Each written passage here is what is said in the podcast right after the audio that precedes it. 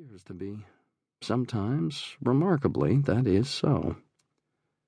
He folds his hands together over his stomach and looks cheerfully across at the man sitting bolt upright in one of his chairs. So, feeling good? Very good, sir. I'm not surprised. Been a long time. The man nods. He is privately of the opinion that only someone who has been incarcerated for 16 years can have any understanding of how long a period that represents, but is aware that this is not a fruitful direction for the discussion to take. During the course of preparing for three unsuccessful parole hearings, he has learned a good deal about fruitful discussion. Any questions? Any particular fears? No, sir, not that I'm aware of. The counseling sessions have been real helpful.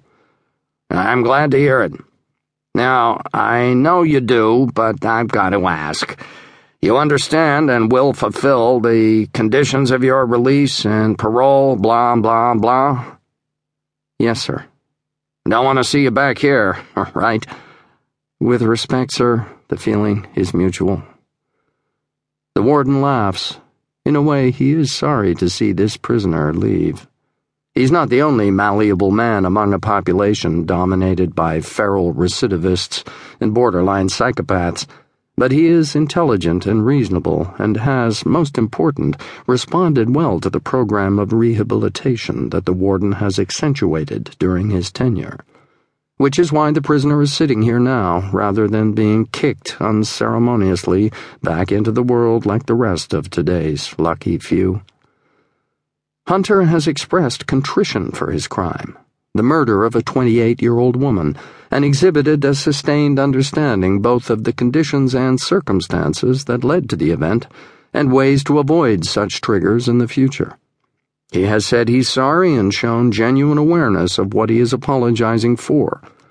Nine years is an unusually long time to have lopped off a sentence, especially for a murder crime, and the warden feels proud on the man's behalf. Meanwhile, the man sits in front of him, polite, silent, immobile as a rock. Anything else you want to discuss? No, sir. Except, well, just to say thank you.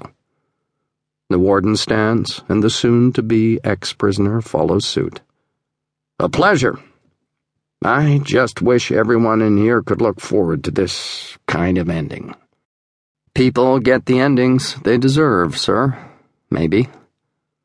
The warden knows this isn't even remotely true, but he reaches out and the two men shake. The warden's hand is warm, a little damp. The other man's is dry and cool. The prisoner is escorted along a series of corridors. Some are the pathways that have circumscribed his universe for the best part of two decades, routes between mess hall and workshop and yard that echo with the shouts and cage rattling of men, thieves and killers, parole violators and pedophiles carjackers and gangbangers anywhere from 18 to 71 years in age, whose names and natures and varying degrees of moral deviance he has already started with relief to forget. A few call out as he passes. He ignores them. They're ghosts deep in the caves. They cannot hurt him now. Subsequent corridors are foothills of the route out the freedom side of iron gates and multiple locks. As these start to predominate, the man experiences moments in which it is difficult to maintain a flatness of emotion that has been hard won. To walk these halls is to feel as if you were making unexpected headway in the endless maze in which you have spent a third of your life.